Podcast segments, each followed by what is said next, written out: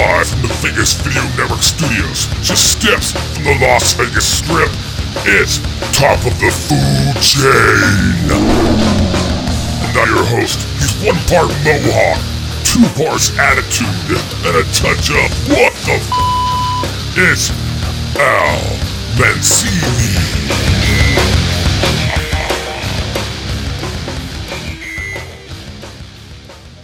Las Vegas. Hello, world. Welcome to Top of the Food Chain. Perfect show for anybody that likes to put good things into their mouth from time to time.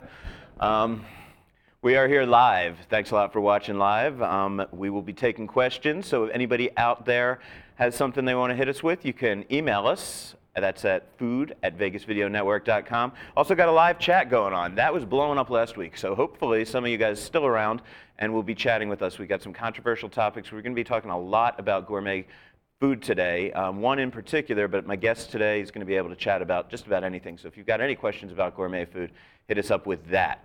In the meantime, um, what else do I need to let you know?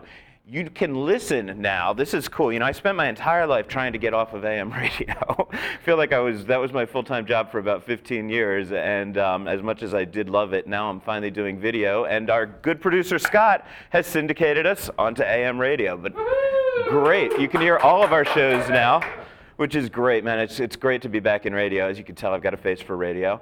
And um, 1400 AM every Friday night. Nice big, what is it, about four hour block of programming, Scott? Yeah. From, uh, from 6 to 10. 6 to 10. So you just drive around your car, turn on 1400 AM, get to listen to all the great Vegas Video Network programming. Um, you won't get to see any of it because it's radio, so you know you won't get to see my beautiful face.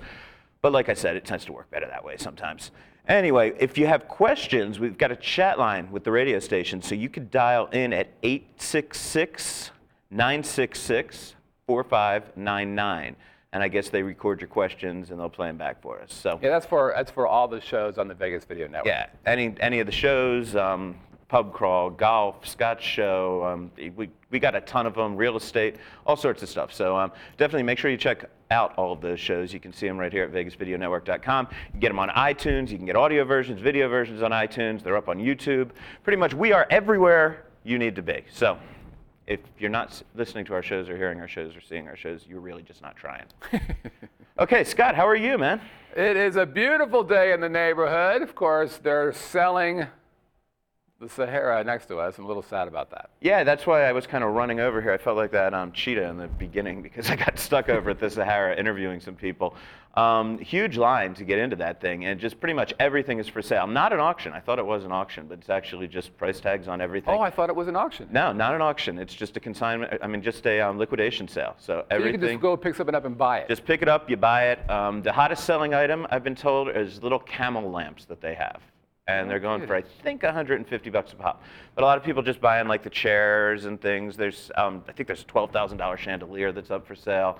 so You know, were, did you go inside and actually walk around and see what they've got going? A little bit. I had to run over here because I know you don't like it when I'm late. But um, yeah, I, I checked out some of the stuff and talked to some of the people who were buying it. So not food related, but all the kitchen supplies also for sale. So if you need an industrial kitchen, the entire theater, everything in there is for sale. I mean, just anything. You know, the TVs from the rooms, the whole, you know, the whole. Is it all laid out for sale? Or are they in the places they were in when they were actually a casino? Because that'd be a little creepy. Yeah, no, I think some of the penthouses are open and you can actually see all of the, you know, the, the furnishings. And I didn't go up there.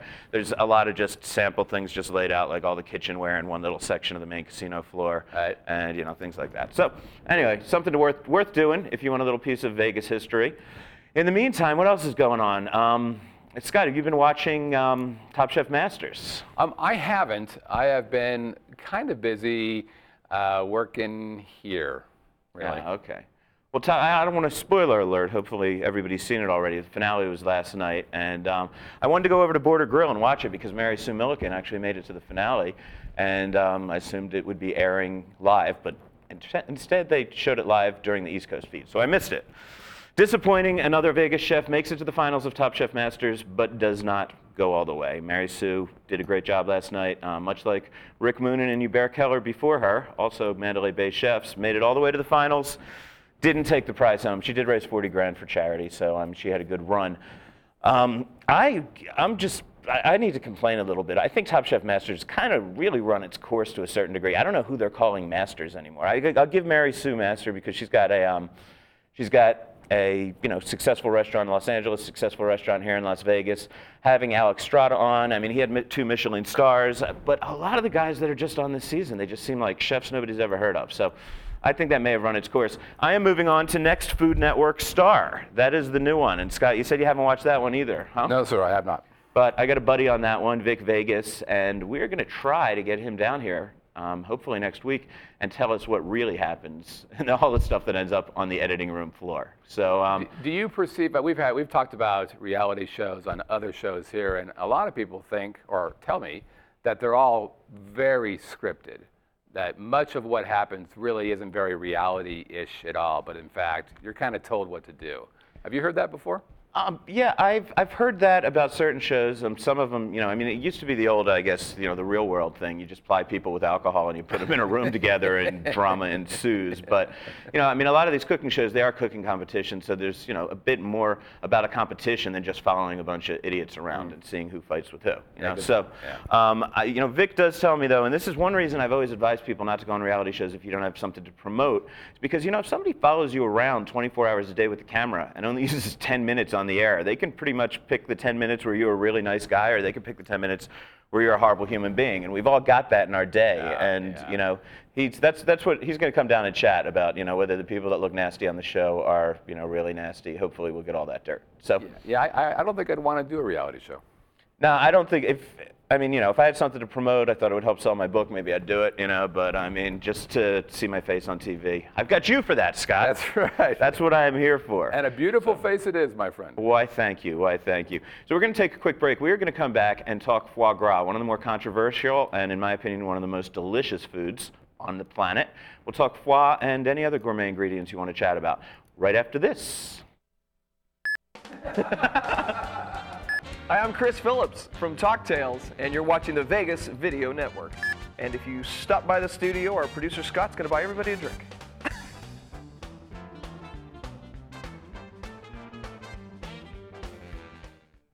and we are back on top of the food chain at Vegas Video Networks. And um, my guest with me today, actually, it's cool seeing Chris. I thought I might bump into Chris down at the Sahara sale, actually. Seemed like the kind of guy who might want a, um, a little piece of Vegas history, but I didn't really? down there. anyway, my guest today, one of my old friends, Brett Ottolenghi of Artisanal Foods. Brett, how are you, man? Very good. good Great to, see, to see you, brother. Great to see you. Thank you for having me. This is my go-to guy whenever I need information on gourmet products, whether we're talking truffles, caviar, foie gras, um, ridiculously expensive olive oils, balsamic vinegar that's been aged a billion years. I mean, you, you've got it all, man. Thank you very much. Yes, it's a fun job. I get to supply all of the ingredients that the chefs dream about on the strip and uh, some of the rare and hard to find products. So it's a lot of fun. Yeah. It's always something new. And that's, that's how I learned um, about your, your store because, of course, all my chef friends buy from you. But it is cool, just so you know, you can actually, Brett's got a store right across from the airport, Artisanal Foods, open to the public. So if you want some of this crazy stuff, and you don't want to pay restaurant prices for it, then you know, I mean, go in. He got, he's got Iberico ham, probably the greatest ham in the right. world, and just everything, everything. It's all there. We're open to the public, and you can get all the same things the restaurants are using. Yes. Yeah. But we're here to talk foie gras. Okay. Foie gras is probably, as I said, one of the most controversial foods in the world, and as far as I'm concerned, the yummiest food in the world because it is basically just meat and fat. That's it's just unbelievable. It's just luscious and scrumptious. I think a lot of people out there are intimidated by foie gras. It comes in a lot of different forms, and um, and they, some people just don't know what it is. So right. let's set the basics. Foie gras is. It is a duck liver, uh, specifically the Moulard duck, which is a duck that is bred from a Muscovy and a Pekin.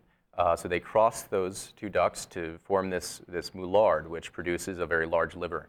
Um, and basically, there's three farms domestically here in the United States, two in New York and one in California. Uh, and it's a very it's a very traditional ingredient in French and the French culture and cuisine. So yeah, and we've got a couple couple foies right up here, right in front of us. This is what they look like. This is the fatty liver. Now we say they're over fattened livers because basically the ducks are force fed considerably more than they would eat naturally in order to get their livers to grow. It, it, it's what you're referring to as a period called the gavage, which is a um, generally about two weeks, uh, anywhere between 14 days to 24 days um, at the end of, uh, of the duck's life prior to harvest. So, um, but to put it in perspective, the average duck that you would find in a restaurant, a Pekin duck, um, has generally been raised between five to eight weeks. So it's a very short, it's a quick growth rate, uh, much like the chicken industry. With the foie gras duck, we actually uh, allow them to live in a beautiful outdoors under a, a pecan grove in, in Northern California. They, they spend about 26 months, or I'm sorry, 46 months, uh, just outside living as ducks. Um, and uh, they have ponds and puddles and things to play around in. And then uh, after that period, they go into barns where, for in our case, 17 days. Um, the ducks, uh, they each have pens. We have uh, eight, eight ducks per pen. Uh, it's pretty spacious. It's nice. I've, I've watched the whole process start to finish. And it's during that period that, uh, of the gavage that, yes, it is a force feeding. Um, however, it's not necessarily what you might think. Um, I've, I've watched the process, and a lot of people say that, that for example, the feeding process uh, gives fatty liver disease. This is uh, something that you hear often. Yeah, a lot of the animal rights activists just love to say this is a diseased liver. You're paying a lot of money to eat a diseased liver. And just not really true. I mean, for example, ducks, in order, ducks and geese in general, their livers are meant to expand because they have to fly south and migrate for the winter. So they will force feed themselves prior to that. to some extent. To a certain And extent. So the thing is that uh, f- most fowls uh, store fat in their liver instead of uh, as we do around our waist or wherever. And uh, all over so- with me. It's all over. Wish I could just limit it to one area, but. So they naturally do store fat there. Now, these are much larger than uh, in the fall. A lot of ducks and geese will naturally overfeed, and their liver will grow to two or three times the natural size. Um, this is more than that. Um, however, we're basically utilizing that trigger mechanism, which when they think that by, because they're being overfed, they feel as though they're gearing up for a long flight. And uh, so they start to store all of this fat. We, we use a, it's a rubber tube, which uh, replaced, uh, the tradition was an old metal uh, tube, but uh, to better take care of the ducks, we've switched to rubber uh, generally across the industry. And um, it's a little, little nicer for them. But what I really saw, so I, I visit farms all over the country and, and even internationally, and I've seen chickens produced uh, both in a field, pastured chickens, as well as very uh, customary chickens that you'd find in your regular supermarket. And you know, people have a, a great deal of problems with foie gras, but what they don't realize is that compared to the, the meats and things that you see in your grocery store, these ducks are living in a paradise. Um, I mean, really, a, a paradise compared to, uh, to general ducks or chickens uh, in the poultry industry. And that's that's really that, that's one of the things that annoys me because the animal rights activists love to complain about foie gras, and they've got these old PETA videos that were taken, I think, over 10 years ago. There's I've a- actually spoken to the guy who shot that video, some of those videos, and he admits they were taken years and years ago, and it used to be a little cruel. They'd use the metal tubes, and the ducks couldn't spread their wings in the cages, but we have changed that drastically, at least in the United States, the way that foie gras is produced. They live well. And if you're eating at KFC or just picking up chicken in your supermarket or just normal eggs in your supermarket, you're probably inflicting a lot more cruelty on an animal than is inflicted on these foie gras I. I'm actually a member of PETA. I care very much about the, how all the animals, the, the, the quality of meats and the, the animals that we sell are being taken care of in a way that far surpasses most common practices. Um, and um, so you're right.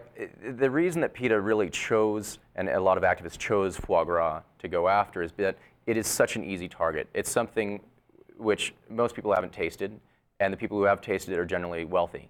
And that creates an easy target. So Well, yeah, and that's Um, the same thing. I mean, you know, people run around screaming about if, if they see me wearing like my rabbit fur jacket, which is really pimping, by the way. Gotta check that out. But you know, they see me wearing this rabbit fur coat, and they're like, "Oh, that's fur. It's horrible." And these same people have got leather shoes on, you know. But it's easy to attack something that wealthy people like, like fur or foie gras. Much easier than insulting leather, which hipsters like, or like, or, or KFC. You know and, what I mean? and additionally, uh, it's a lot easier to go after a small farm like Sonoma, which is run by a family, one family from El Salvador. They moved here 25 years ago. Um, and, uh you know, we're talking about a small operation. They're doing probably under a million dollars a year in business, which is a, a relatively small company. And, and that's a much easier uh, person to go up against than, say, Perdue or something uh, that's a, a big company that probably isn't treating their animals as well.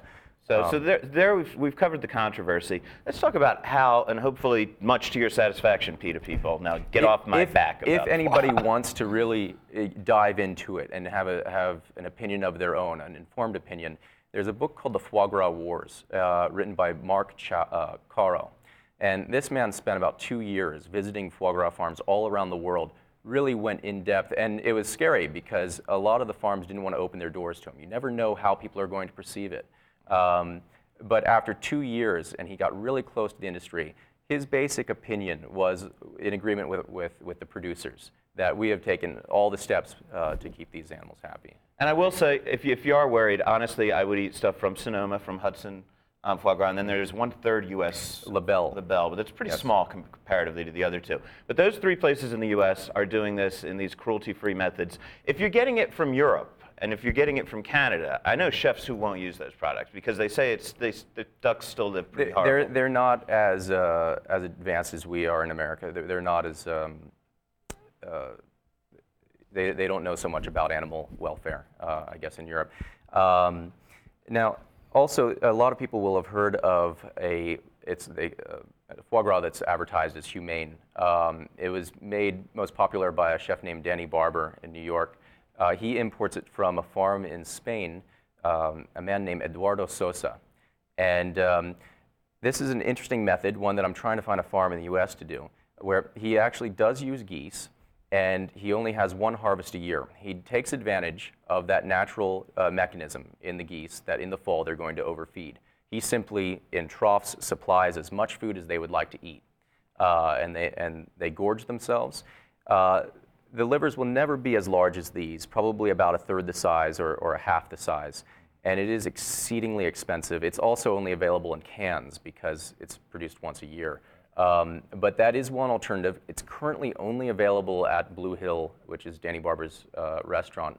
Um, To get people back to some more basics, we say foie gras. We in the United States are generally talking about duck livers, but they do in other countries use goose livers, which you mentioned. It's hard to find. I understand there may be a restaurant in Aria that is using it, but I have to go over there and see that firsthand. But it's pretty rough. Why do we opt for duck and not geese here in America? Uh, temperament. Ducks are nice, happy, friendly animals, and geese are not. Um, we tried to uh, use geese w- one year for the holiday season. We, uh, we thought it'd be nice. And uh, they are vicious animals when you put them all together. Uh, they're very territorial, and um, so unfortunately, we're not going to try that again because But then we wouldn't feel so bad about cutting their heads off, really. I mean, if they're nasty, you know, that's like, you know, getting back to fur. Minks are really evil little animals too, so I don't really feel that bad about Well- wearing one, you know. The geese, um, they, they, they can be so cruel to one another that you don't need any human intervention. So, um, and we're rewarding them by not eating them. We're saying you're so nasty, we're gonna let you live. Nice little duck, you're cool, you're dead. You're on the table. right. And um, so in the U.S., uh, we have a rule. Basically, the ducks, after being harvested, have to bleed for 24 hours in a cooler, and uh, then they can be sold after that 24-hour period. And I'm actually, when I saw this lobe, I was quite proud of that one because you can tell just how fresh this is. um, you get this blue discoloration. And when I first started selling foie gras, I thought that was something uh, wrong, and I had chefs uh, returning product to me until I realized why. And this only uh, stays for about uh, till 48 or sometimes to 72 hours, and then after that, uh, it goes away. And uh, So this you little don't see it duck was often. quacking away just a few days ago, Right. and now he's delicious. It's Very fresh. Um, so you have. We'll talk a little bit about the gradings, but I want to I want to show some ideas of what you can actually do with foie gras. We've got some photos up just of places around town. Before we throw them up, I will say the basic ways that you're going to find foie gras. I'd say in 90% of the restaurants, you're either just going to get some basic seared foie gras, just throw it in a pan, sear it up with a nice little fruit. That's my favorite way to dine on foie Probably gras generally. And then you'll see it in either pâtés, terrines, or torchons. And all of those are types of charcuterie, which we spoke about recently. And they're basically pressed meat. And I made my own torchon. You gave me one of these lobes. I took this Mm-hmm. Right. home. And it's pretty much the first thing you have to do is you get, get the veins out, which I let my wife do because she has a steadier hand, I think, than I do. It's a tough process. You have to keep it cold, your tools, the environment, the lobe itself, and it's really like operating on a stick of butter. And uh, you to extract the, the veins. Yeah, and we got the veins out, and then we soaked it overnight, I think, in milk, and it's pretty much just seasoned with um, with salt and pepper for the most part to cure it, and a couple extra spices. And um, we were trying to remember. I can't remember if I blanched mine or not, whether I cooked it at all. I think I may have blanched it. But then you really, you just, this stuff, it is fat. It's pure fat, and it takes on the consistency of modeling clay. I mean, you really can just mold it like you're playing with Play-Doh with this stuff, and you roll it out in cheesecloth, and you try to get it nice and round, and you hang it overnight in your fridge. And then you've got, well, I had a real lumpy, ugly one, but um, if you're good at it, it should be nice and perfectly round. And then you slice it, and that's what you'll find in a lot of restaurants is as a torchon. Again, terrine's very, very similar product, and even pates aren't that far off. Um, and those are things you just take your knife and you spread it on, you know, on some nice brioche is usually the best way to dine on it. Again, I prefer seared, just plain old seared foie gras, but those are those are really the primary ways you're going to see it. We've got chefs here in town, though, that are doing some amazing stuff with foie and some interesting. I couldn't get all the pictures that I wanted. Like, I know you're good friends with my buddy Gary Right. Lamort, and he does a foie gras martini, which is just unreal, man. I mean, you have never had a drink like this before. It's great with vodka and brandy. But let's, Scott, can we pop up just a few other preparations here of foie gras, some things you might see? Uh, this is one of my favorite. This is a foie gras mousse with um, a little like jelly on the top. That's served over at Fleur by Hubert Keller. Oh, beautiful. And that's just absolutely gorgeous. Just nice, smooth, soft. You know, just excellent. You got to consider this is like your liquid meat. This, these things, you know, they're just great. Um, what else? Do we have a few more. I think that's basically. I'm believing that's a terrine. That's from Jean Georges Steakhouse. It looks like it looks like a terrine there. And then uh, we've got a couple other really really crazy ones. Um, that this is my favorite. This is basically a foie gras creme brulee or a custard brulee they call it, and you can get that at Sage over at Aria. And he just makes it into a nice little custard with a little brandy and some peppers and spices, and the brioche that he serves it with just makes it absolutely just looks out of wonderful. this world. Uh, looks like we've got someone on the chat line. Hopefully not. Hopefully not a member of PETA. right. No. Maya wants to know: Is there a big difference in taste between uh, foie gras and chopped liver? Very big. Um, it, it almost has nothing to do with the taste of, of chopped liver. Uh, that can usually be very minerally, and um, you taste it's very gamey. Whereas foie gras is, you, it tastes more of corn and cream, and uh, it's a very light, rich flavor. Yeah, if you have, say, um, like chicken livers or a chicken liver pate and then a foie gras, you know, terrine right next to each other, I mean, two totally different worlds. And again, there's, it's the texture and it's the buttery and the richness and the fattiness of it that really is what separates it from absolutely anything else you're going to find anywhere in the world. I'd say the closest thing that I've found to it is monkfish liver which is just is kind of similar. If you've ever had ankimo in a Japanese restaurant, I'm not really going to say that they're the same thing, but if I had to find something that I would put on the level with an, another animal's liver that I would put on the level, I'd say monkfish liver is like the foie gras. I'm the sea. still trying to get a hold of a piece of monkfish liver, so I need to try it. we got to go out and have some. They make a great one over at Sen of Japan, as a matter of fact. So Wow. if you get a We got chance- some more pictures. Do you want some more, Al? Um, yeah, let's see what else we what else I brought along. Oh, this is over at um, uh, in the Cosmopolitan. That's at Comme Ça, and that's just basically some plain sautéed foie gras served with a little bit of candied pears over there. And this, again, my favorite form to just kind of eat foie is, um, you know, just just basically saute it up and, and it's great. And we also now we got the world's yeah the world's most expensive hamburger. What you're looking at right here is well that's a five thousand dollar hamburger. uh, the reason is because it's that's served with that bottle of Petrus right there, and that bottle of Petrus is pretty much worth five thousand dollars itself. And you can get this one at um, again at Fleur by Hubert Keller. You can get it without the Petrus, the same one at um, Burger Bar also. Right, and I think that's it's like what seventy dollars or something. like that? it's- It was 60? 60. They may have Okay. raised the price, but that comes that burger comes with um, seared foie gras and then with fresh shaved truffles on it, which is just absolutely amazing. And of course, they use wagyu beef. I think it's a little fatty to do that. Actually, there's so much fat in the foie gras that to use wagyu beef, I don't really like. What I do is I make a, a cheap version of that when I don't want to spend the 60 bucks or 70 bucks, and I use um, buffalo meat Oh, because nice it's much It's leaner. lean. It really offsets the foie gras, and then instead of using the fresh shaved truffles, they have a truffle sauce. So instead of me spending thirty dollars for the truffles, I can spend four dollars for a truffle flavored That's sauce, wonderful. and I get a leaner version of it. And really, that's probably about a twenty-five dollar burger instead of a sixty dollar burger. First of all, I need to thank you. I think it was by coincidence, but all those pictures you showed, those were that's our foie gras in all those restaurants. Oh, so Oh, excellent. That's great. Yeah, I just called some chef buddies and had them send me over what they had. And uh, I just want to mention my favorite way, something very easy that people can duplicate at home. Um, I love to make uh, a nice fluffy French toast, and then sear a piece of foie gras, top it, uh, top the French toast with the foie gras, and then either a nice maple syrup or a, or a sprinkle of powdered sugar.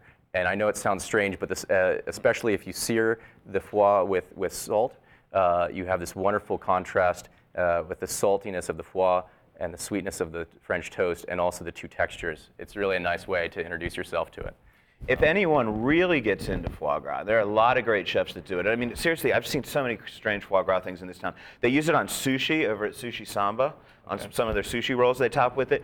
But again, my buddy Gary, who does the foie gras martini, once did a meal for me with 12 courses of foie gras. Aside from the fact that my cholesterol was probably like 8 billion after that, but um, it was absolutely amazing. He mixes it with cocoa, and because it's so fatty and so smooth, you can, you know, you can kind of render it down to sort of liquid form, and you can do a lot of things with it.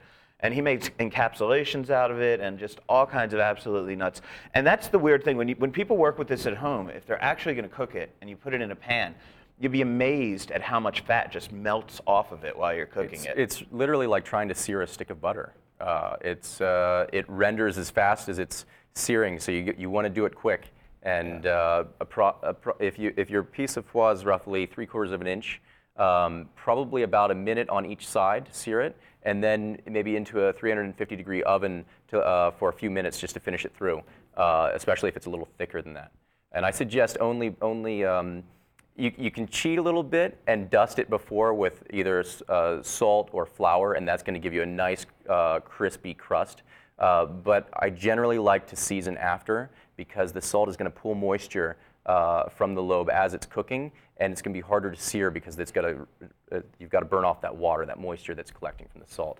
And then, as far as serving, you know, the classic would be that you'd always use some fresh seasonal fruits with it because the sweetness of fresh fruits really, and with the earthiness of the foie, really kind of offsets it very nicely.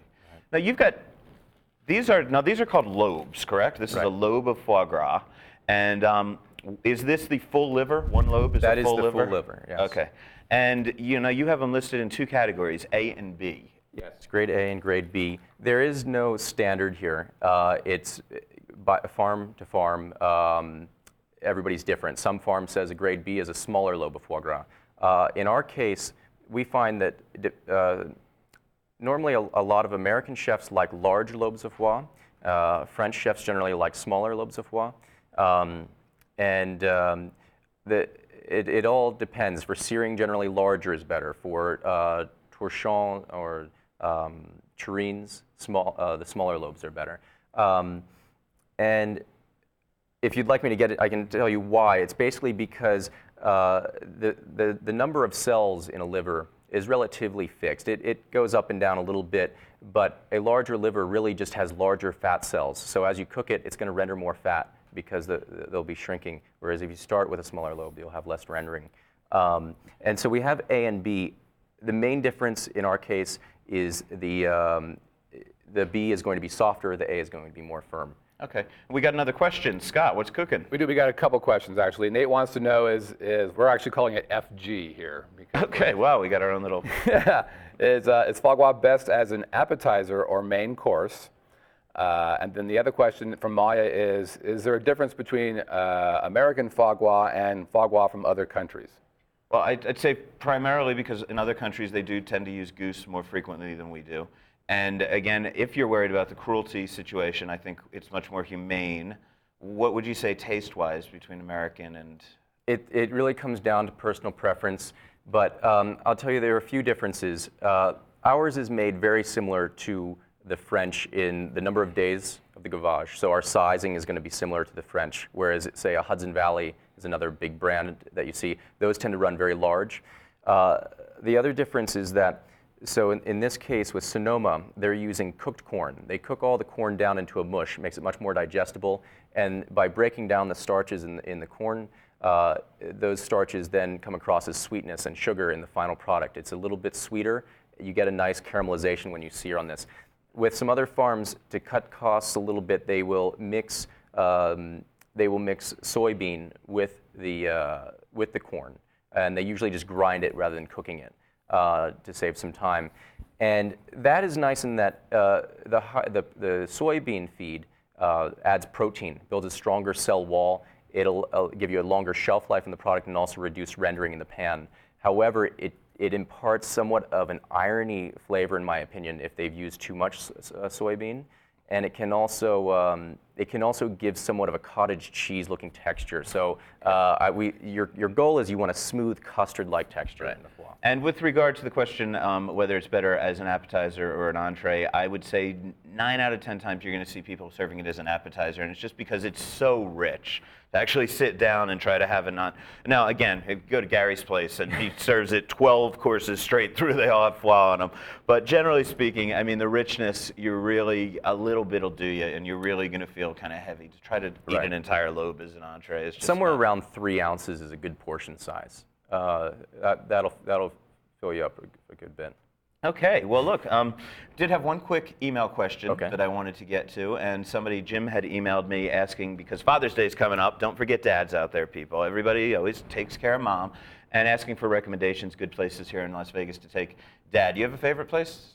Uh, for Father's, Day. Father's Day, Day, anything? Uh, I would have to suggest artisanal foods. okay. I actually, I just wrote a piece, and you can check it on um, citiesbest.com in Las Vegas. I ran down five good deals that are going on. Um, off the top of my head, I'm not going to do them all. You can look it up. But um, Comme Ça is having a good Father's Day brunch. Okay. Kerry Simon is extending to some more dad-themed. I think he's doing like Guinness biscuits and you know more dad-themed during his normal Sunday. Um, Sunday brunch, which is the cool one that you can go to in your pajamas, which is a lot of fun, and all the hot waitresses wear their pajamas, and it's it's pretty cool. Um, that's another good thing for Father's Day. Uh, where else did I tell people? Oh, you know, Rhumbar is doing a special, a cocktail and a cigar for 20 bucks. So that's a good thing. Bring dad. Also, steakhouses are always great. Uh, my opinion on steakhouses in this town, I think I may have said it here before. Dad, if dad really wants a good steak for an old school vibe, I would always send you to Circus Circus. For the absolute best steak, especially if you like dry aged beef, I would send people to Carnivino. And for the coolest overall steakhouse, I'd definitely send people to Cut, which is kind of Wolfgang Puck deconstructing the entire steakhouse concept. you know, I heard they have dry aged beef that's as much as even a year old. I had Uh, a 15 month cut at Carnivino, 15 months of dry aging, and the mold they had to scrape off of it before they could even bring it out to show us, and there was still a ton of mold on it. But that was great. So anyway, everyone, thank you so much for coming down, Brett. We, hopefully you. we'll have you I down to it. chat about other things at other times in the future. Great. In the meantime, stay tuned. Tune in again next week. Um, as I said, really going to try to get Vic Vegas down here to talk about what goes on behind the scenes at um, in the next Food Network star. And if you don't know Vic, you're definitely going to want to check that out. Email me any questions you have. Food at VegasVideoNetwork.com. Make sure you tune in to KSHP AM 1400 on Friday night to hear all of the great Vegas video network programming. Again, you don't get to see our beautiful faces, but you do get to listen to us. And buy that book, Eating Las Vegas, the 50 Essential Restaurants, because as I say, It's a great book. it's a great, you can buy that at Artisanal Foods, as a matter of fact. Very helpful. And at Burger Bar, another place that we showed today. And you can get it on Amazon, and it is very inexpensive, and yet it makes me happy when people buy it. So, thank everyone very much. This has been Top of the Food Chain. I will see you next week.